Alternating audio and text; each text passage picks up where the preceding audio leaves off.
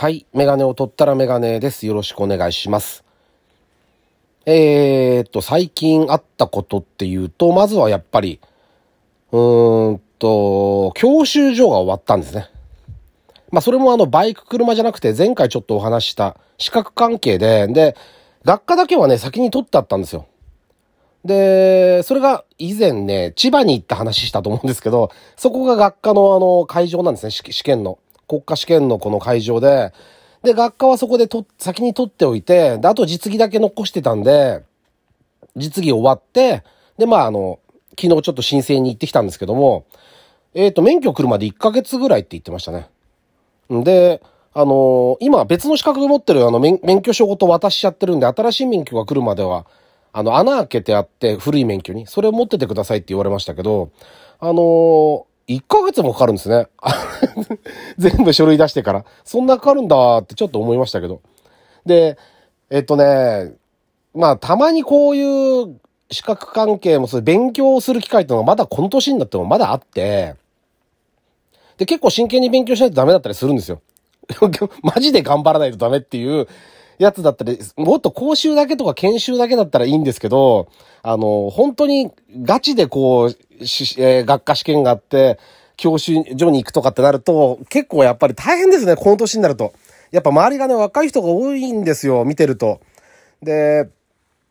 まあね、僕ら大体ほぼ40代の人が何人かでこう行ったんですけど、ただね、あのね、思ったんですけど、僕ね、まあ、車、まあ車でも例えば30過ぎてから大型免許取ったりとか、車の、しましたけど、で、教習所ってものにこう行くじゃないですか。いつも思うんですけど、あの、怒る人っているじゃないですか。あの、い、いわゆる先生が怒るんじゃなくて、先生に対して怒る人。本人には言わないけど、まったくひどいよな、もう、とか、うるせえな、とかっていう人いるんですけど、あの、ね、僕はちょっと違くて、あのね、例えば高圧的な人とかっているじゃないですか。変わ僕はでも今回ね、3人先生当たったんだけど、みんな、いい人っていうかね、力が抜けてる人ガツガツ熱量があんまりない人たちだったんで、多分わざとやってんだと思いますけど、だから気が楽でしたね、結構。あの、いい先生に当たった。すごいね、みんないい先生だった。今日もいい先生だった。昨日もいい先生、いい先生だったけど、共感か。共感だったけどって言うと、他の人から、ポジティブだねって言われるんだけど、いや、ポジティブとかじゃなくて、あの、本当にそうだったんですよね。でね、ただね、ポジティブかどうかは別として、僕が普段から思ってるのは、その、教習所って場所は明らか、力関係が明らかじゃないですか。僕は、反抗してもらって合格もらわなきゃいけないわけですよ。最後の試験やって、卒検やって。で、それまでの練習を教えてもらって、指導してもらいながら、自分のスキルをこう上げていくじゃないですか。その、運転のスキルみたいなものを上げていくと思うんですけど、その、なんて言うんだろう。えー、っとね、力関係で言うと100ゼロなんですよ。僕はゼロなんですよ。まあ、何の力もないわけですよ。与えてもらう立場なんですね。だから。先生から。だから、すっごい気が楽なんですよ。だって全部に対して、もう、とにかく、はい、はい、はい、すいません、ごめんなさい、はい、はいってやってればいいわけですよ。で、そのね、あの、100ゼロの力が、自分が10、20、30とかって発言力があるんだ。俺は金払ってるんだとか、ね、例えばですよ。そうなると、ややこしいんですよ、多分。でもお金払おうがなんだろうが、もう、あそこにいるうちは先生と生徒なんで、学校ともまたちょっと違うんです学校の先生に関しては言いたいこといっぱいありますけど、少なくともほら、教師上の先生は何ほら、殴ったりとかしないじゃないですか。お客さんだから向こうにしてみたら。あの、ぶん殴ったりしないじゃないですか。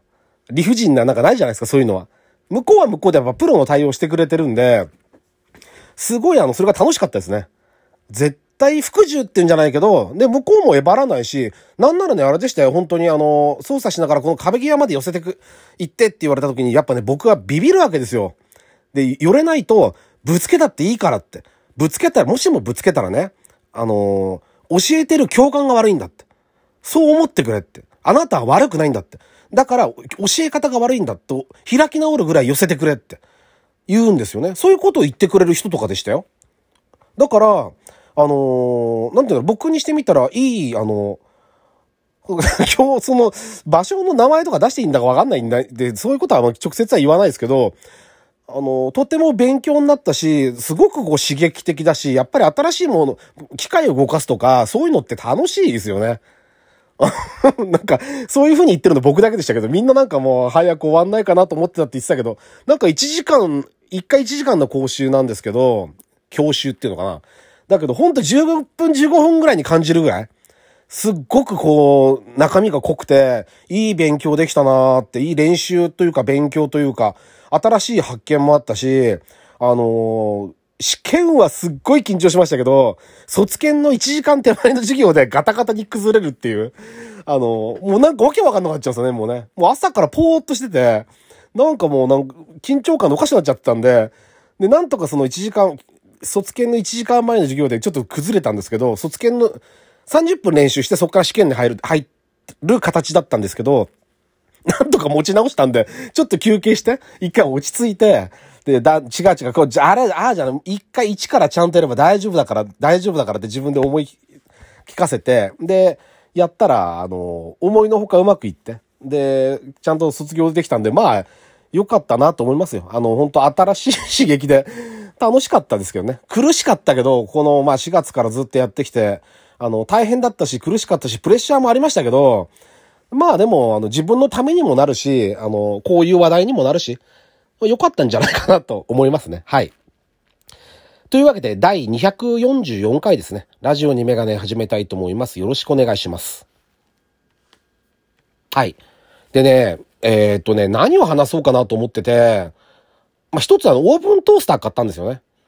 で、僕はね、あの、一個目つけてたのがあって、象のマークのメーカーまあ、象印ですけど 象印のやつがあって、で、えっとね、トーストが4枚焼ける。で、25センチのピザが焼けると。で、温度調整が、えっと、ついてて、それもね、高いやつはもっと細かくできるんですよ。100何度から250度とかもっと細かくできるんだけど、それは弱、中、強だったかな？だからで、しかできないんですけど、あのー、結構良くてそれが。で、それがいいなって言ってたら、値段がちょっとやっぱ高い7000円とか8000円とかしたのかな？確か。うちの妻がそれじゃちょっと高いって言うんで、あの、違うメーカーのものを買いました。で、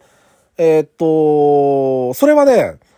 うん、温度調節がもっと細かく、要は上位機種みたいに、えー、10度単位とかで温度調節ができるし、トースターは3枚かな？で、ピザも25センチのが焼けるっていうやつで、それは5000円切ったって言ってましたね。4000いくらって言ってたかな？だから、その、メーカーがね、どうなんですかね？その象印に、うん、するべきだったのか、と思ってたけど、でも今使ってみたんですけど、さっき、試しにちょっと。パン焼いてみたんですけど、火力も強いし、いいですね、やっぱ。うん、だから、あのー、なんつうの、毎日使うもんじゃないですか、ほぼ。僕は結構米、お米派なんでご飯食べるから、あのー、パン食べたいなっていう時しか パン食べないんですけど、あのー、ほんと毎日使う人は、あとグラタンとかもそうですけど、ああいうオーブントースター毎日使う人は、いいやつ買ってもいいですね。高いやつは2万円とかあるんですよね。なんか水かなんか入れてスチームがどうのこうのって書いてあったけど。だから、毎日毎日使う人だったら1万円2万円の機種を今高いの売れてるらしいですけど、ちょっとわからないでもないなと思いましたね。いいコーヒーメーカーと、あと、いいトースターがあれば、ね、で、目玉焼きでもやって食パンと美味しいコーヒー飲めたら十分、なんつうの、贅沢な朝ですよね。なんていうふうにちょっと思いましたね。だから、あの、結構種類があって面白かったですね、あれもね、見てて。じっと30分、僕一人で行って30分ぐらいかな、ずっと 2, 2軒ぐらい回って、ずーっとこううろうろうろうろして、これはこうで、これはこうで、昨日何ワットで、とかって ずーっと見てましたけど、あの、面白かった。これは扉が外れるんだ、とかね、いろいろね、ちょっとね、仕様の違いがあって、ちょっと面白かったですね。あの、これから活用してみてどうなるんだか楽しみです。はい。で、あとね、もう一個。あのね、ちょっと、これはちょっと真面目な話なんですけど、あのー、まあ、先日ね、あの、うちの妻がちょっと話してて、うちの息子と一緒にこう、ど、うちの妻が自転車で息子は歩いてたらしいんですけど、で、家のすぐ近所です。で、そこでね、息子がね、先に渡ろうとしたけど、うちの子は割とこう、青でも信号が、ちょっとこう、立ち止まって見るんですよね。それはもう子供の頃から結構言ってたんで、ちょっとそういう癖がちゃんとついてたみたいで、一瞬こう、走っていってと減速して、左右見たら右から、ワンボックスか仕事の、あ多分ハイエースだと思うんですけど、まあ、あの手の車、聞いたらあの手の車だったらしいですけど、が信号無視してきた。完全信号無視ですよ。赤ギリギリ、青ギリギリとかじゃなくて、もうか、完全にこっちが青の状態で、右から突っ込んできたって言うんですよね。そしたら、ほら、当然、反対側から車来るじゃないですか。反対側とか左右から車が。向こう青だから。そこでびっくりして止まって下がったって言うんですよ。で、もうこれ、本当に危ないじゃないですか。で、それは多分うっかりだと思うんですけど、確かにね、自分が乗ってても、乗ってる時に僕がね、たまにヒヤッとするのは、信号が2個続いてる交差点。ほんと50メートルぐらいの差で続いてるような交差点で、先の信号を見てる時ってないですか？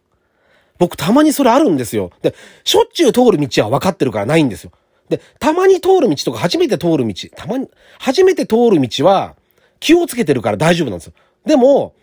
そこそこ通る道みたいなとこってあるじゃないですか。ああいうところが意外と危ないんですよね。2個トントンって続いてる信号で、先の信号を見てて、ぼーっとしてて手前が赤だって言ったっていうことが、今まで人生でほんと何回かですよ。で、突きっちゃったことも多分ないと思いますけど、気づ、自分が気づいてる範囲では。ないと思うけど、あるとしたらそういうことがあるんですよ。だから気をつけてても、人間の、どっか変な心理でそういうことってあるんですよね、きっと。その、信号無視の車もその先がちょっと合流の交差点になってたんで、そっちに聞い取られてた可能性もあるわけですよ。だからといって絶対信号無視しちゃいけないんだけど、そういうのね、すごい気をつけなきゃいけないなって改めて思いましたね。うん。あの、どんなゆっくりな速度でも、この交通ルールちゃんと守らないといけないななんて、はい、思いました。というわけで、えー、メガネを取ったらメガネでした。ありがとうございました。